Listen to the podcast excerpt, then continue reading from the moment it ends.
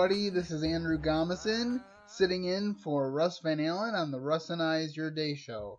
It's great to be with you today. We have a lot to cover, uh, and hopefully, I'll be a little more natural sounding than I have been uh, in the past couple of times that I guest hosted. Uh, but as with everything else, podcasting is a learning process. And I may have just committed one of the cardinal sins, which is to um, admit imperfection. Um, but I hope that helps you to relate to me. And enough about that. But it is, as I said, great to be with you. It's great to be here on a Friday. Uh, the weekend is upon us, and so uh, for many of you, you're closing out a busy work week, and I hope that it was a relatively good and productive one. And for those of you that have to work over the weekend, I hope that that will go smoothly as well.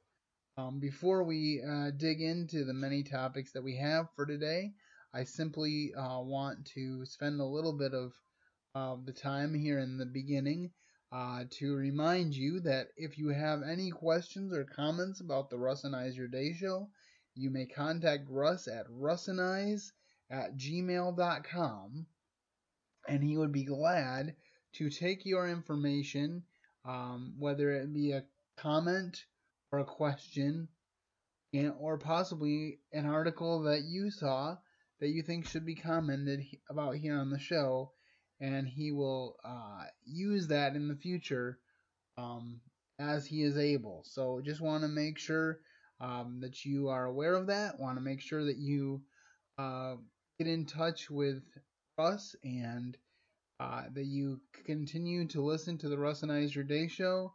Um, know that it's available on iTunes and Stitcher, and so you can uh, take advantage of that now as well. And I hope again that that will be uh, beneficial to you. Um, also noting that Russ has another uh, podcast which is available on thefutureglimpse.com, The Russ Report. All right, well, as you probably know, uh, be, if you've been listening to the Russinize Your Day show, my name is Andrew Gomison, and I um, am the founder uh, and uh, founder of Speaking for Him uh, Ministries, as well as the host of the Speaking for Him podcast, which comes out every Friday. So on this day, you get a double dose of Drew, as it might, as you might say. And to, on today's podcast, we're doing over on SpeakingForHim.com a freeform Friday.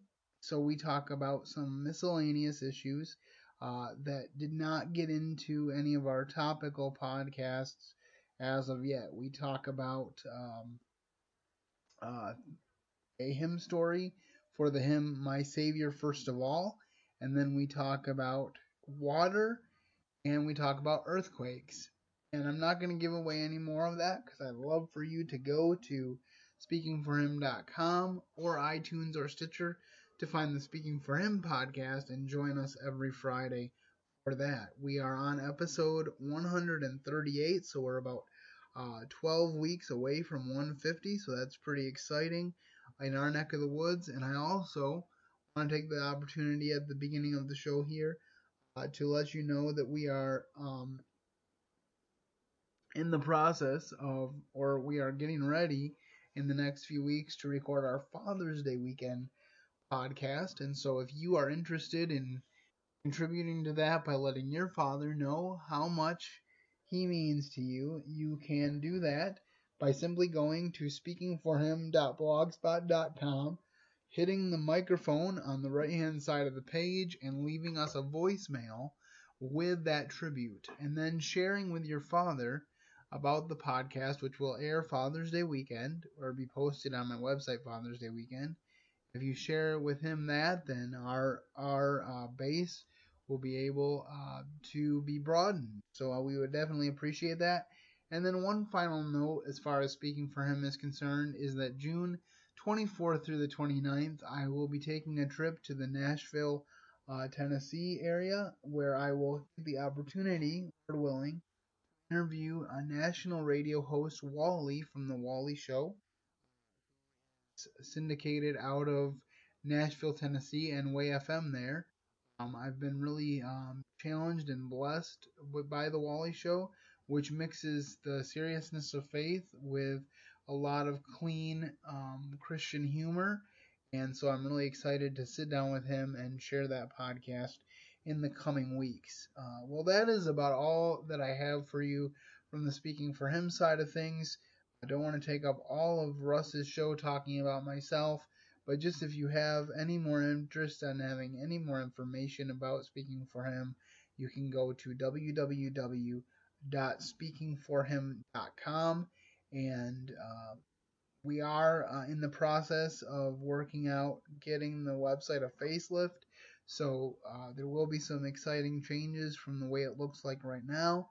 Uh, but I'm very blessed to have that website up there, and I hope that uh, you will contribute and comment and let me know what you would like to see uh, change there, what we can do better, what we've done well so far, and uh, very blessed to be able to uh, bring people co- good content both in the podcast and my blog, which I update on Mondays if I have a standalone blog post that comes to mind that I feel the need to write about. Uh, and we also do Throwback Thursdays, which is a, Thursday contribution to the blog where we go back into the archives of the podcast and share with you a past episode. So, a lot going on there. And uh, now we're going to get into kind of the meat of our show. We have a lot to talk about on the political uh, landscape, and we're going to try to do that in an entertaining and uh, engaging way. One thing that I notice uh, when I've recorded this podcast in the past is that I get a little fast, so hopefully I can allow myself to take deep breaths and not uh, freak out so much about open air or dead air. One of the things that's an issue for me is when I am um, doing my Speaking for Him podcast, I have the luxury of a co host, Adam McNutt. Um, and I do not have that luxury uh, today. And Russ did not leave me with um, his intern Jennifer. Must have given her the day off as well. Uh, so uh, we're just here, um, myself, in the satellite studios here, and uh, uh, hopefully we can get through what we need to get through. And if you enjoy this podcast, please let Russ know so that he will continue to invite me back. Um, I don't get a lot. I don't get extremely political on my other show, and so the opportunity to be a regular contributor here is a good way to scratch that itch because I really do care about this country and the political process in which we find ourselves. Um, okay, I want to start um, with uh, the issue of one person, one voter. And I don't know a lot about this, and I haven't had the chance to study it uh, uh, in detail. But I think what is uh, what is being discussed here is the issue of uh, whether um, voting districts should be determined by population or by eligible voters. And um, the situation there is that there seems to be some areas where there's an extremely uh, large population, and so um, they would get representation based on that. Um, but the but the eligible voters versus the actual population, there's a great disparity. So what they're uh, questioning is whether we should really go to a um, to a uh, system which is based on districting based on the eligible voters um, versus being on the population. And I, as far as I'm understanding it, and I hope I'm understanding it correctly, I definitely favor that. Um, going to the one person, one voter model where the uh, districting is more in line with the number of voters versus the actual population. Um, and but the one problem with that is that even for presidential elections, we tend to be uh, right around a 50 or 60 percent of eligible voters voting. So even a lot of people that are eligible uh, do not exercise their right to vote. And so, it, it, in some ways, it's kind of a uh, misnomer because some of the people that I know that complain the loudest about the way the political process works and the way they wish it would work instead are the ones who are, do not take the time um, to be involved in the process.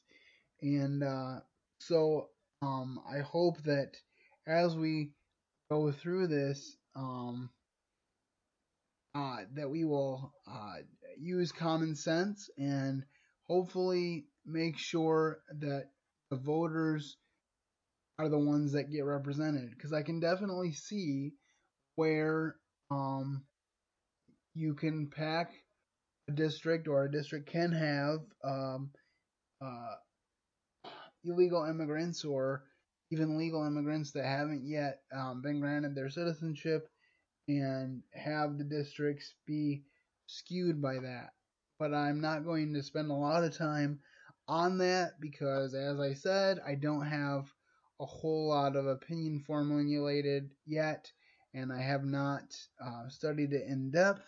So I will um, leave that to Russ, and perhaps on Monday's show, Russ can weigh in with his two cents on this particular issue. Um, but as as far as I can see, uh, I think that that is basically what we're dealing with is saying the district should be represented by the number of legal voters um, and districted that way as opposed to the number of the population. And I think that I um, can definitely uh, get behind that thought process.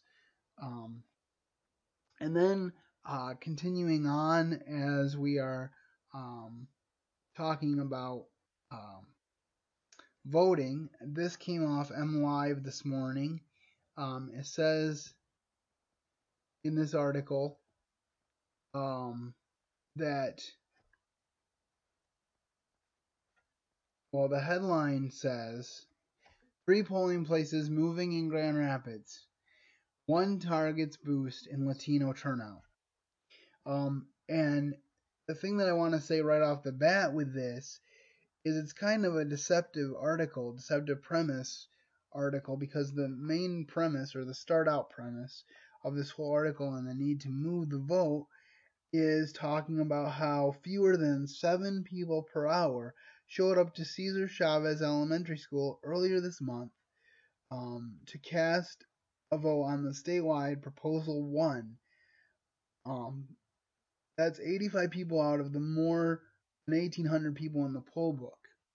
Um, and that is a very low turnout, but I think it's a this, this the the May election was a bad election on which to base the need to move polling places, and I'll tell you why. My father raised me that when you when something comes up for a vote, you go and vote. You study about it and then you vote for it. Whichever way you feel that conscience conscience is leading you to vote. Because it's a civic duty to do so. However, I think it's very foolish for states to have to pay all the costs associated with an election for a single issue on the ballot. Literally, there was only one issue on the ballot yes or no to proposal one. And I think that that it's very foolish. And I'm not gonna say there needs to be a law because I think that we can use common sense, but I think that it should be a practice of our local elections committees to say if we can't put more than if we can't put more than one issue um, on the ballot, then we should not necessarily have an election. I know that can be a difficult thing to um, decide, and I don't know all the rules about it. But again, I just think it's a foolish waste of resources to have a single ballot issue on the ballot. I think we should go more than one issue, and I because I think that's a big reason why people didn't go to, out to the polls. Not to mention that it was a very confusing proposal which purported to do something else, which purported to do something, aka roads, but also talked about a ton of other things that just made it confusing and bogged down. Um, and I had heard before uh, this election that there were better proposals in the House and the Senate to deal with the roads issue, and I heard it from a very respected voice. And so I'm hoping that that is the case. Um, and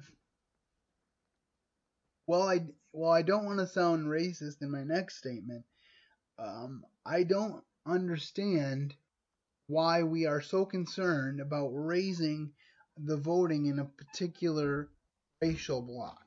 We need to be considered. We need to be concerned about raising the voting no matter what the race is. Having a 60% uh, uh, attendance for voting on a presidential election level is pathetic.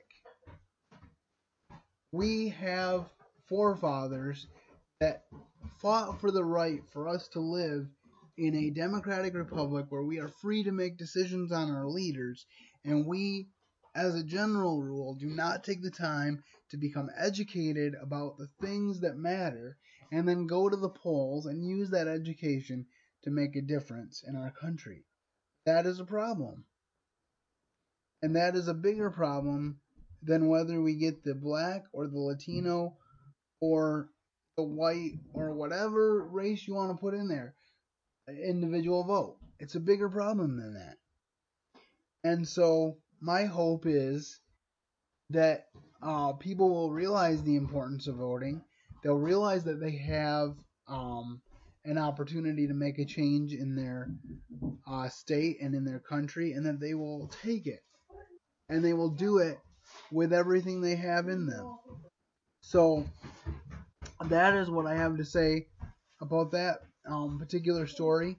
Um, again, I don't know if um, this will uh, what this will make a difference, or, or who, who, exactly this will make a difference for. Um, uh, I know that uh, it says. Let me just see if it says specifically here how many voters this will affect. Um, okay. Um, see here. Uh, I don't see. Okay, it says the changes will affect 5,434 registered voters over three polling places. So, but the question is, how many of these 5,434 registered voters will come out for the Grand Rapids mayoral election, which take takes place August 4? That is the greater question, and whether the moving of the polling places will actually encourage more people to come out remains to be seen, and we will see if it indeed does occur. All right, let's see what we have here next. Um, I want to spend a little bit of time.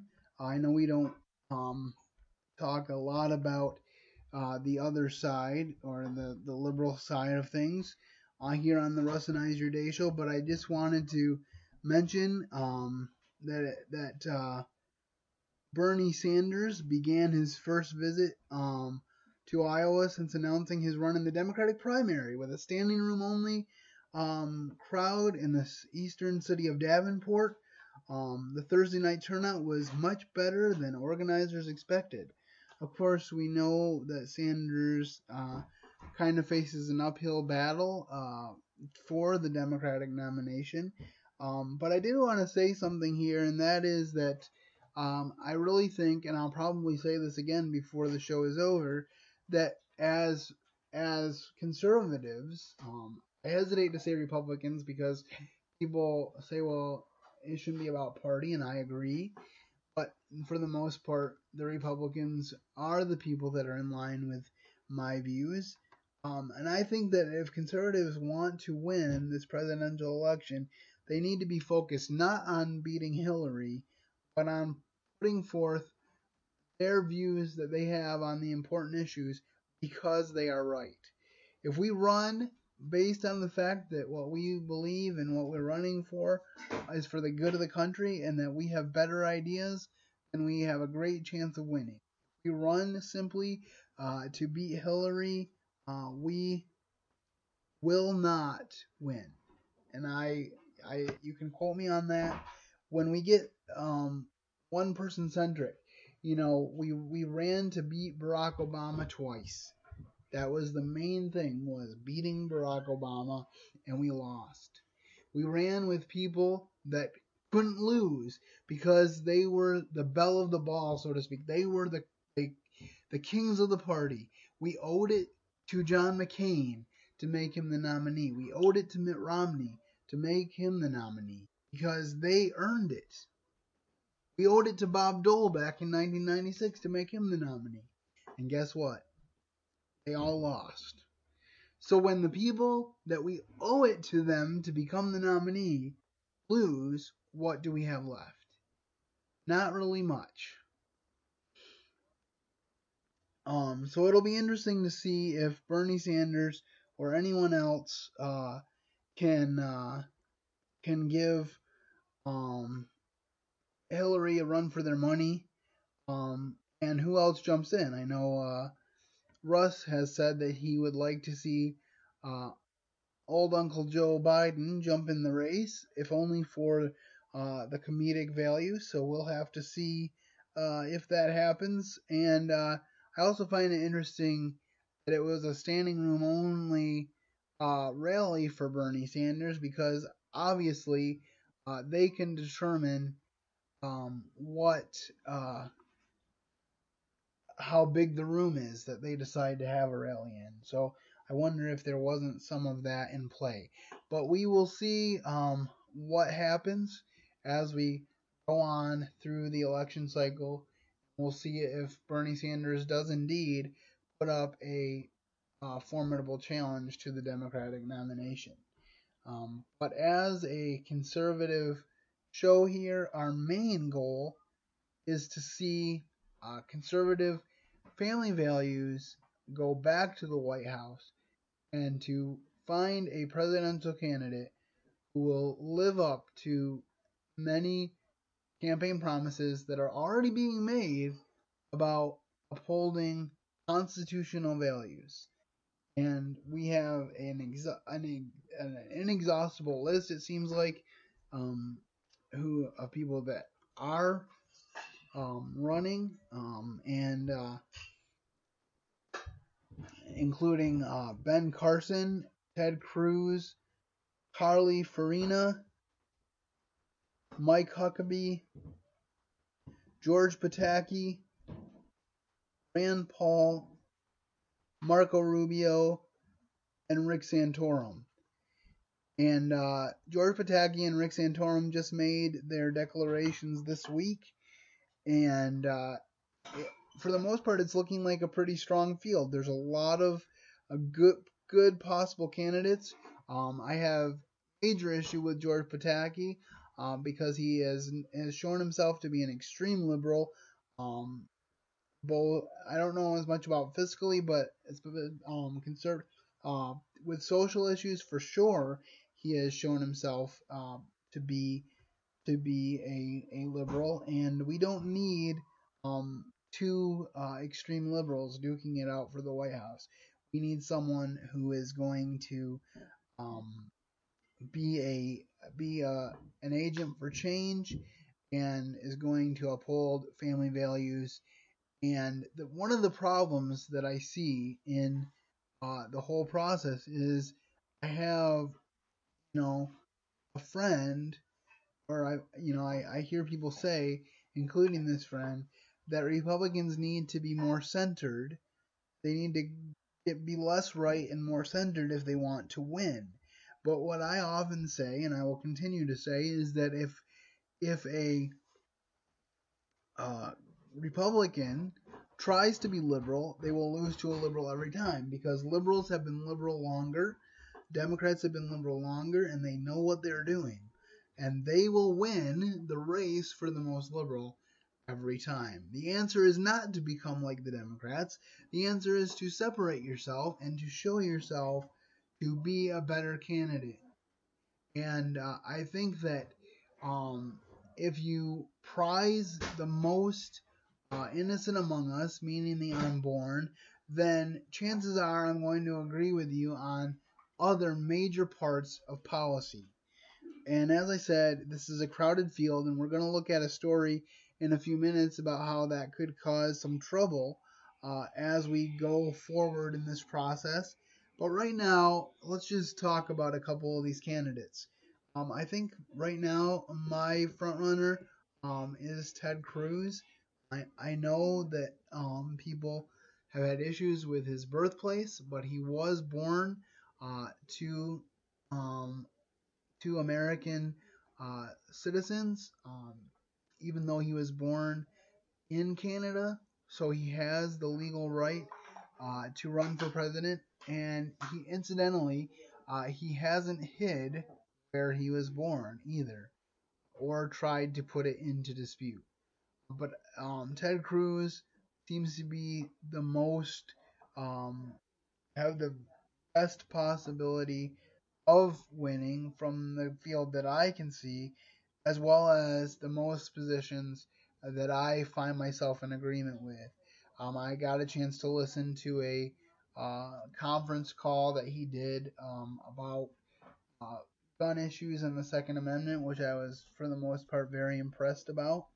Um, I do, uh, I did kind of take slight issue uh, when he talked about um, kind of raffling off an opportunity to go to the shooting range with him and exercise the Second Amendment. When in fact, the Second Amendment goes much farther than that, because the Second Amendment tells us that we have the right to bear arms and to um, be able to defend ourselves against the government should it become treasonous.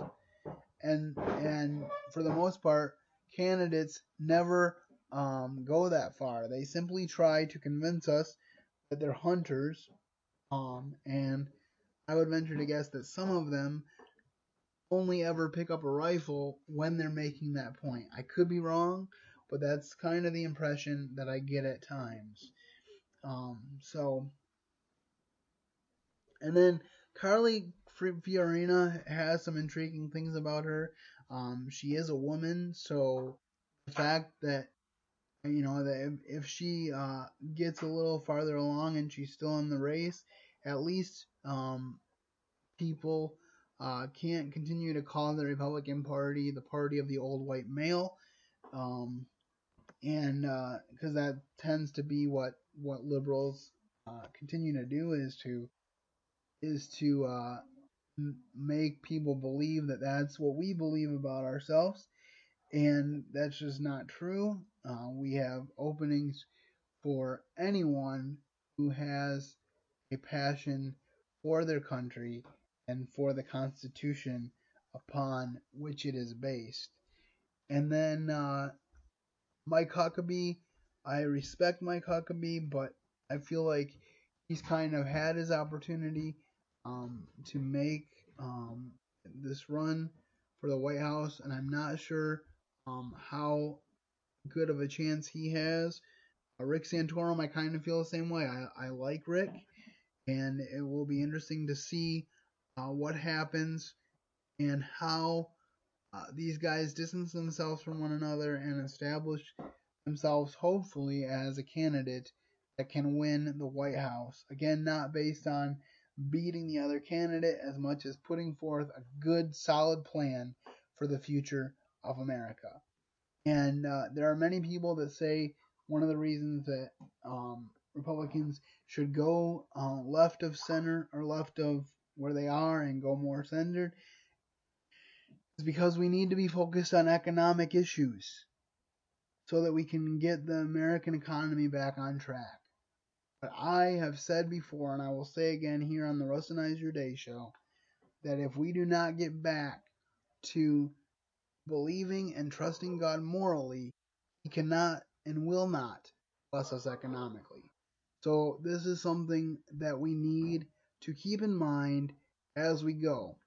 I just want to say very quickly, um, please do not mind so much the uh, uh, sounds in the background. Things are very busy here at the satellite studios of the Russinize Your Day show. And so if you hear any incidentals in the background, just be aware of that. It's always a very busy and active place. All right. Well, now that we've talked about um, the Republican presidential candidates in general, let's talk about um, some specific um, stories uh, that I've seen on the political sphere. And uh, the first one I want to talk about is some comments made by Jeb Bush. Now, I know Jeb is not a favorite of a lot of people in the Republican Party, and some people think that he would become the presumptive nominee should he jump in. The irony is that it's us as the people that would have to make him the nominee. So, for the number of people that hate him versus the number of people that say that he would be the presumptive nominee, it doesn't seem to make sense because if we really don't like him, we won't make him the nominee. But I just thought this was kind of interesting um, because he said, um, it says in this article that I have here, and a lot of these references are from On Politics at usatoday.com, and he said this. Um, well, it says this: former um, former governor uh, Jeb Bush, a likely but still unannounced Republican candidate for president in 2016, toured a Lansing plant that manufactures an anthrax vaccine Thursday during a three day visit to Michigan and said he expects to spend a lot of time in the state if he becomes a candidate. It's an important part of the country, Bush said of Michigan. If you think about it from an electoral standpoint, I think Republicans need to get up here a lot. At the state level, Republicans dominate, but at the national level, for presidential elections, we haven't. Bush spent about 30 minutes taking questions from employees of Emergent Biosolutions, whose North Lansing plant uh, employs more than 400 people. And then uh, it goes on uh, to talk about um, education and um, trying to see um, what he said. Oh, it says here in this paragraph Bush is an Bush, who was governor of Florida from 1999 to 2007, is a school voucher and charter school advocate who founded the Foundation for Excellence in Education. Um, now, I was kind of taken aback by this because um, my understanding is that he's pretty high on the Common Core, which I think is an absolutely ridiculous uh, waste of resources um, for the on on for the education of our children. And so many people have been able to successfully show the stupidity of it. Um, but this this particular article, at least, does not uh, seem to be indicating that he is um, that bad on this issue of education. Now, I I'm not gonna take one article over everything else that I've heard, but it doesn't seem to jive with what I've been hearing. So we'll have to wait and see. Um, I don't think he is um, going to be anywhere near the top of my list. And as I said, um, I've said before on my show or somewhere else, at least in in conversations that I've had, that we cannot um, we cannot say that having another Bush in the White House w- would be dynasty or would be like a monarchy because we still, as the people, have the opportunity to vote for him. And if guess what, if he gets voted for and wins the presidency, he will win the presidency. If he was the best candidate, I would vote for him whether his last name was Bush or not.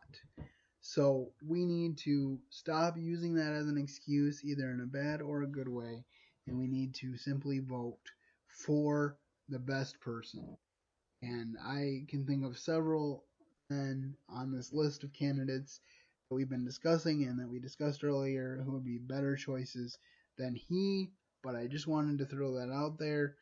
And it does look like Michigan could be a key state for these upcoming elections, which would be kind of um, neat because sometimes um, when we're talking about national elections, we wonder how um,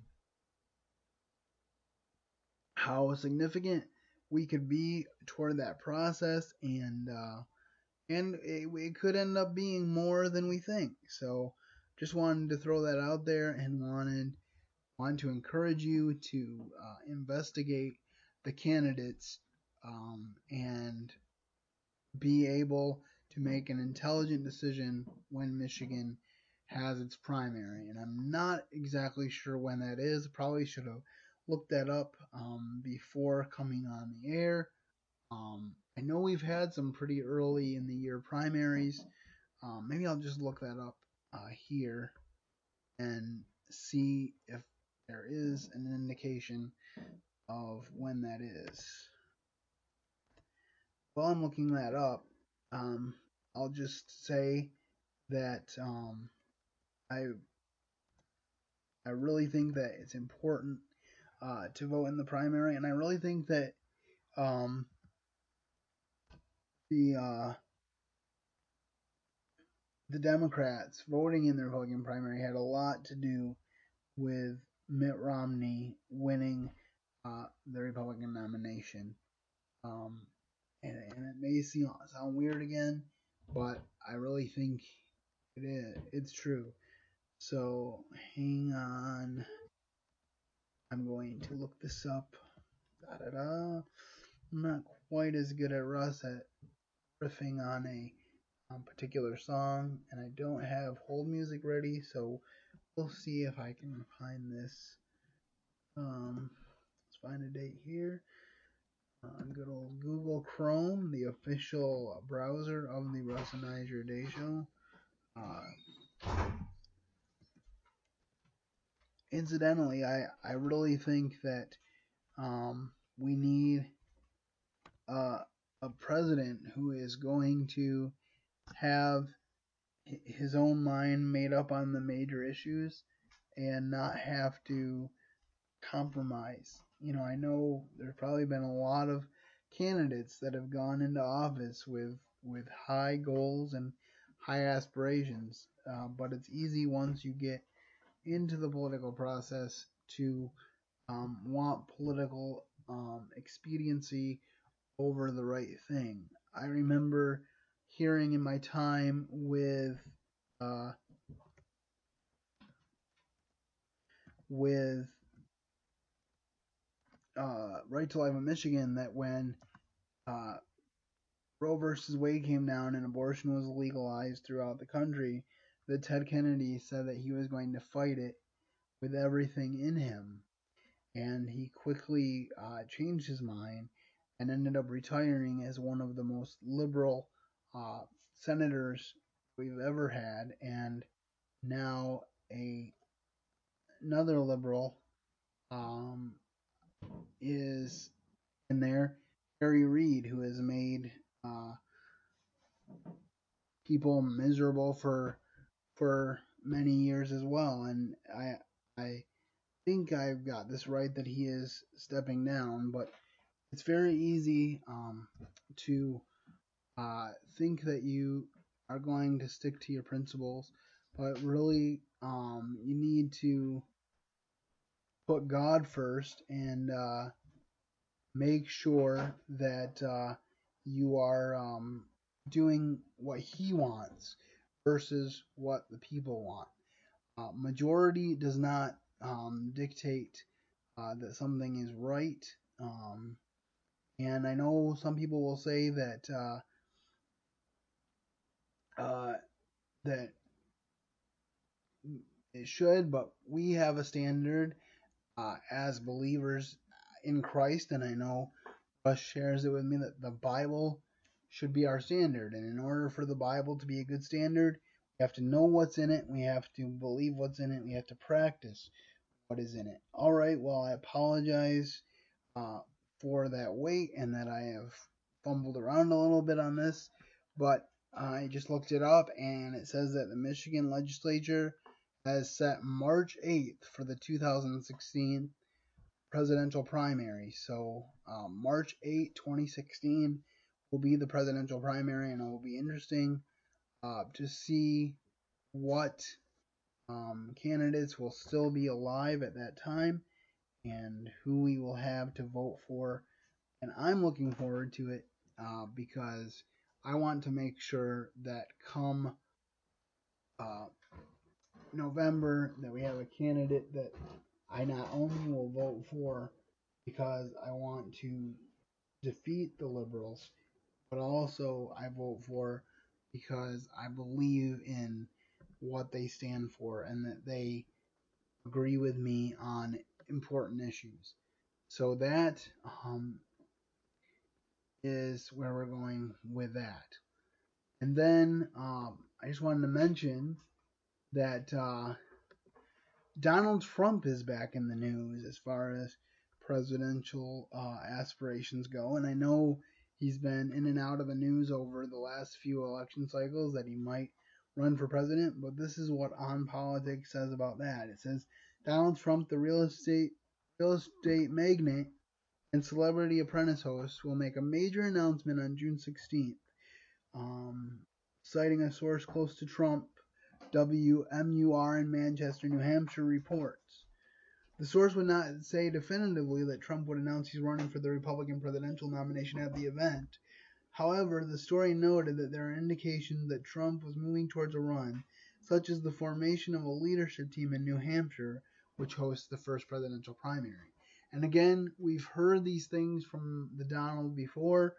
I'm not sure at all where he stands on most issues, and I probably would not want him to be my president, but it would be interesting to see how he jumps in and how he would affect the trajectory of the Republican nomination.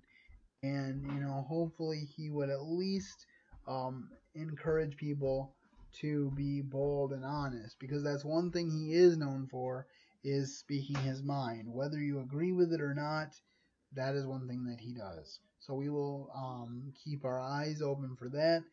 I'm sure that Russ um, will have his own commentary on that, perhaps on Monday's show. And interesting, uh, there is a uh, Quinnipiac University poll, I think that's how you say that, that says that 21% of Republican voters say they would definitely not support Trump.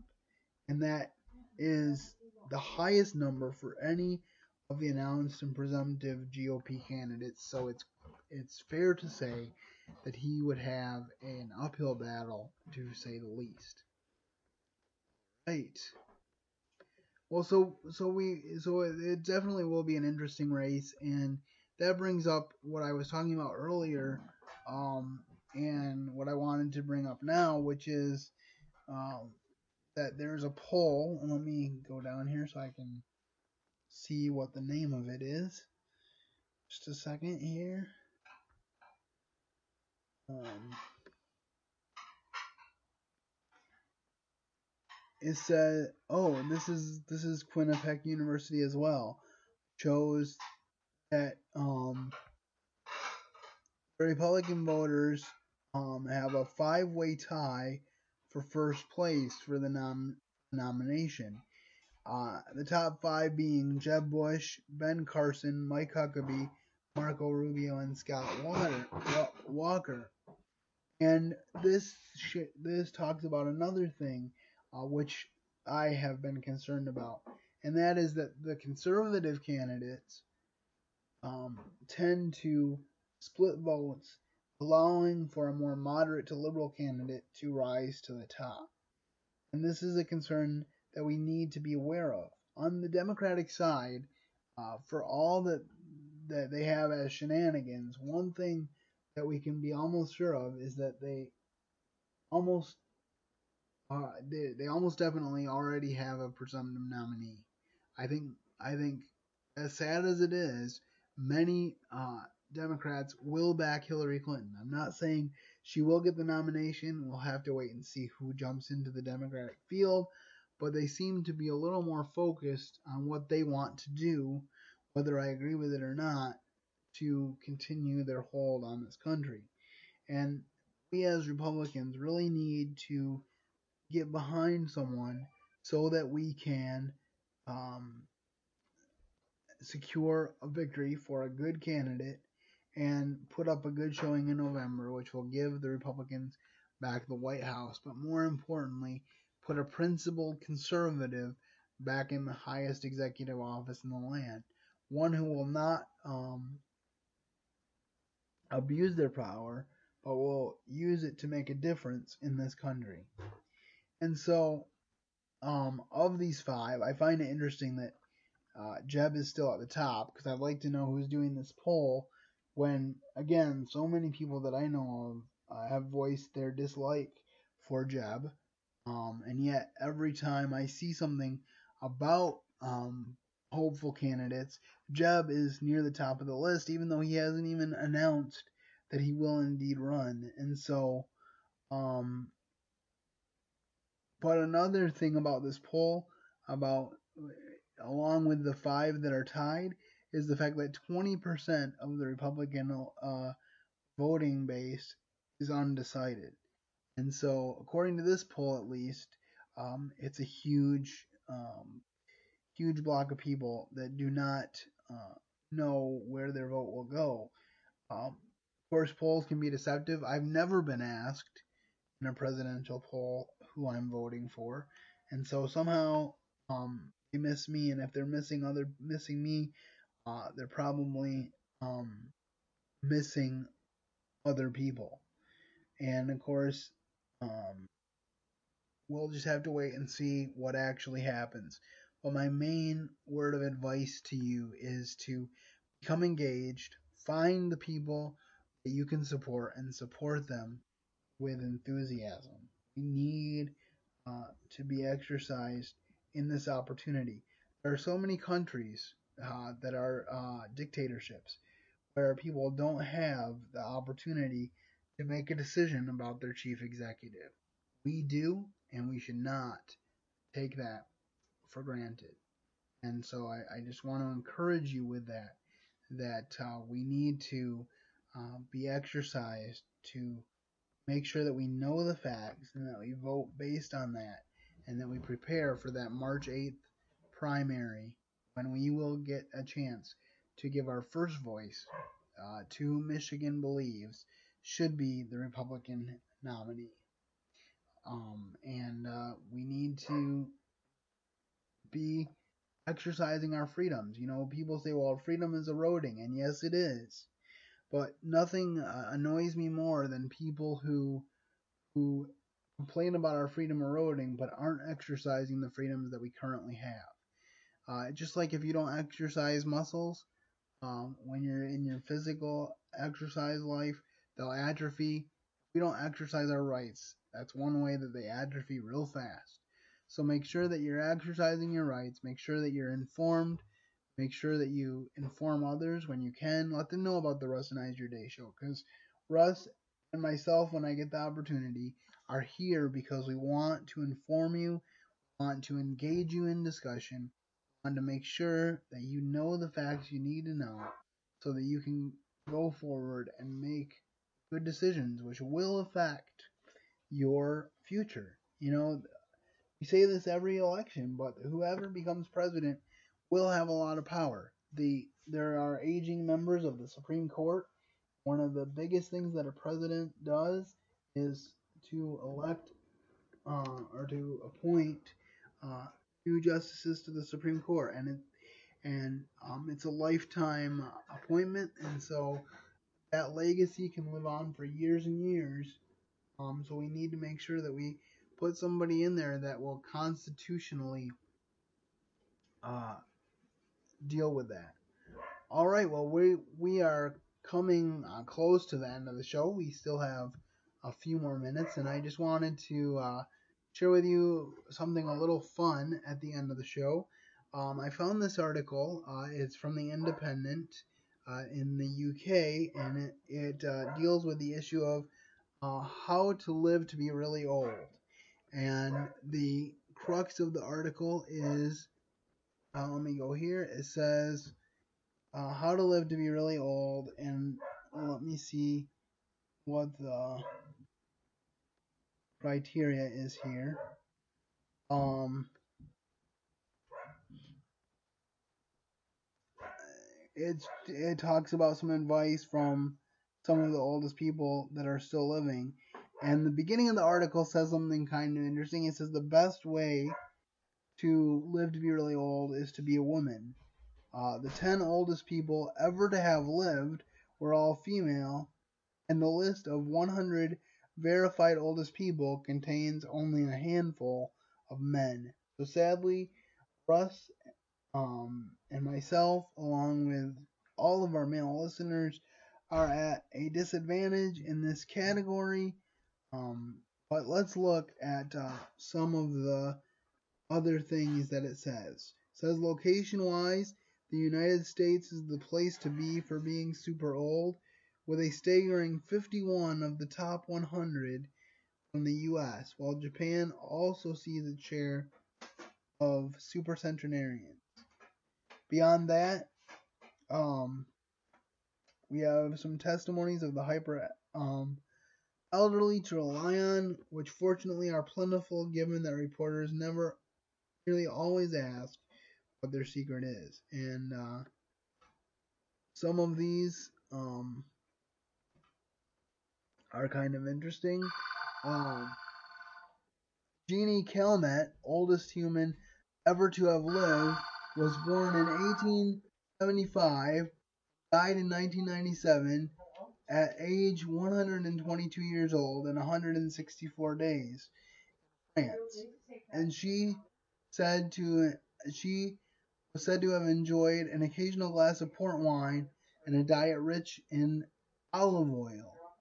She met Vincent van Gogh and described him as dirty, badly dressed, and disagreeable. So that's kind of interesting. And then the second oldest human to have lived was born in 1880 and died in 1999 at 119 years, 97 days um, in the U.S., and that was Sarah Sarah Knauss. And she didn't divulge a, a secret, but her passions were said to be watching golf on television, doing needlepoint, and nibbling on milk chocolate turtles, cashews, and potato chips. Uh, that sounds like a pretty good diet to me. But I guess that only happens when you get old. Then you can basically eat what you want. Which, incidentally, I knew of someone who, um, I'm pretty sure all she would drink um, in her latter days was Pepsi. Seems like there was one thing that she would eat. I don't remember what it was, but she her family actually wrote to the Pepsi company um, on her behalf, um, telling them that the only thing she would drink was Pepsi. The Pepsi company agreed to give her a lifetime supply, and I believe she lived for at least a decade after that. So there is definitely some interesting things about uh, growing up and being old and living through all the things that these old people, especially those over 100 years old, have lived through. And it's kind of interesting uh, because after the flood in the Bible, uh, the life expectancy of man went down quite a bit. Before the flood, there were several people that had lived to be, you know, seven, eight hundred, perhaps even nine hundred uh, years old, and uh, for uh, for us, getting to be, you know, 85 to 90 is a big deal. Um, I got a chance, uh, and as we close here, I guess I'll segue into this that one interesting addendum to this um, conversation about aging is Louis Zamperini uh, lived to be 97. Uh, Louis Zamperini is actually the subject of the book Unbroken, which I am currently listening to in audio form. And uh, I also got a chance on Memorial Day to see the movie Unbroken. It's a powerful story. I would encourage you um, to grab the DVD, which will probably soon be available if it is not already, and watch it uh, with your older family and friends. It's not something for children, but if if you're a junior in high school and above, maybe even a little younger, but I, I would say because of the content, a junior in high school is a good gauge, uh, then you should watch that movie and realize the true sacrifices that um, Louis and others have gone through uh, for your freedom. He went through so much torture that it's hard to believe that he lived through that, let alone living uh, to be 97 and uh, passing away right after the film was completed and before it came out in theaters late last year was when he passed away.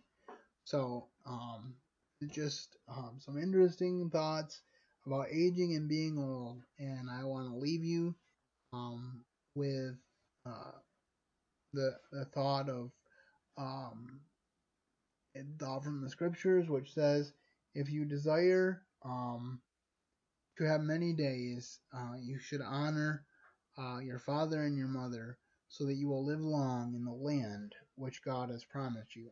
And of course, that's a promise uh, to Israel, but it is a principle that is applicable today.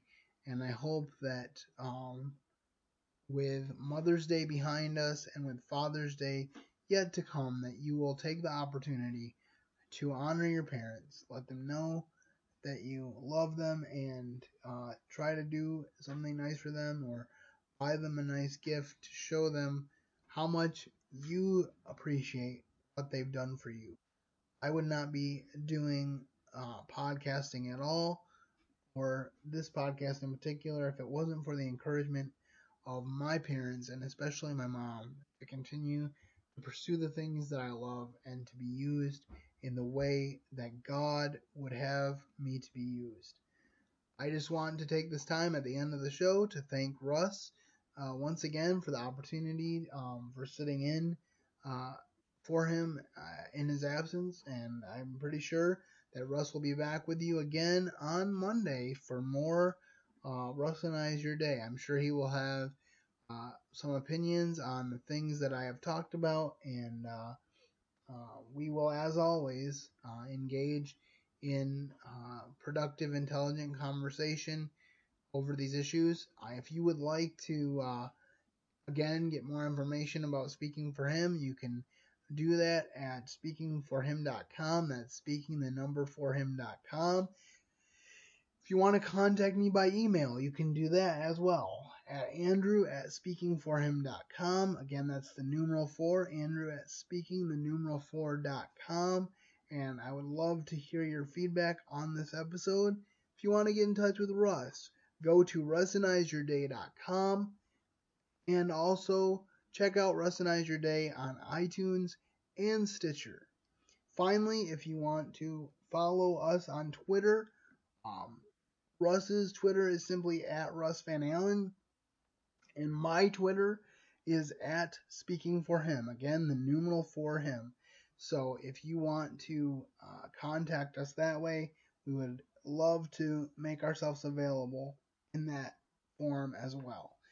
Well, I think that's all I have for today, and I will uh, sign off now. But thank you for sitting in with me for this hour of the Russinize Your Day show, and uh, we really appreciate our listeners. We hope that you will continue to listen. We hope that you will uh, um, have a great weekend, and we hope that you will continue to be engaged um, and embrace and stand up for the freedoms in this country uh, because they did not come cheaply. Um, again, Louis Zamperini is a great example of that. So, uh, one reason why I talk about these things and stand up for my freedoms is because I'm so grateful for what Louis and other men like him did so that we could have the freedom to do this. All right, well, that's all I have. Have a great weekend and God bless.